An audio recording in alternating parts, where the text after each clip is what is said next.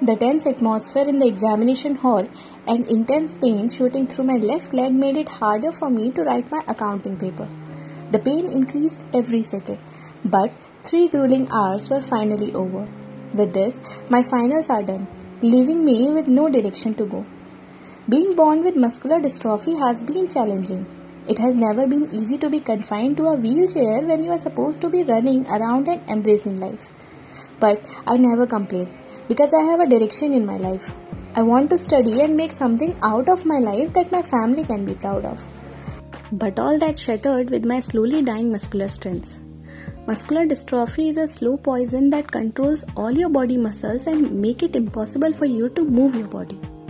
With age, this autoimmune disease gets worse and leaves a person bedridden.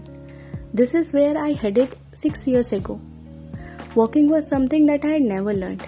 But with my age, it was getting harder to sit in the examination hall for 3 hours straight.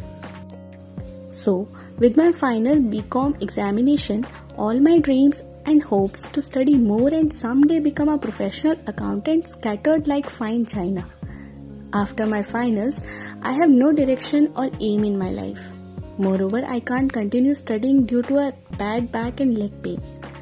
So even home studying was not an option, like the way I have been doing my whole life. So, my days were often spent lying on my bed, reading on my Kindle. Reading has always been a refuge for me, a way to escape reality and live in the fictional world. Like every other afternoon, I was reading, or precisely, I was reading Chetan Bhagat's novel, Two States.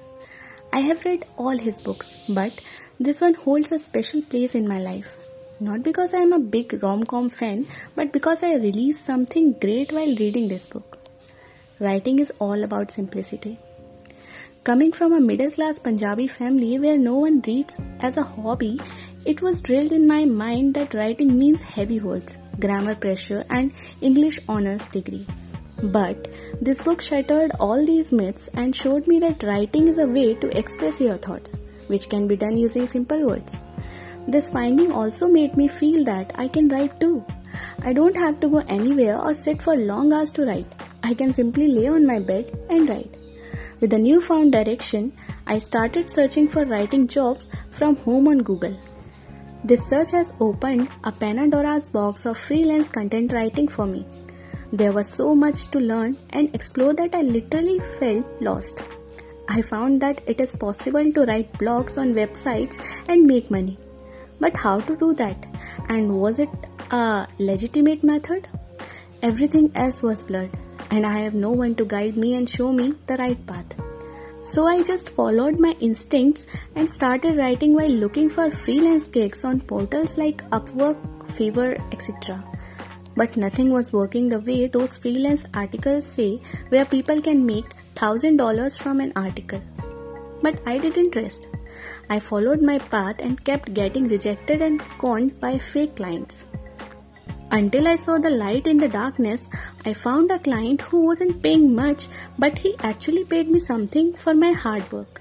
That was 4 July 2016 when I made 1200 rupees while working from my bed. I found my light that day and I never looked back again.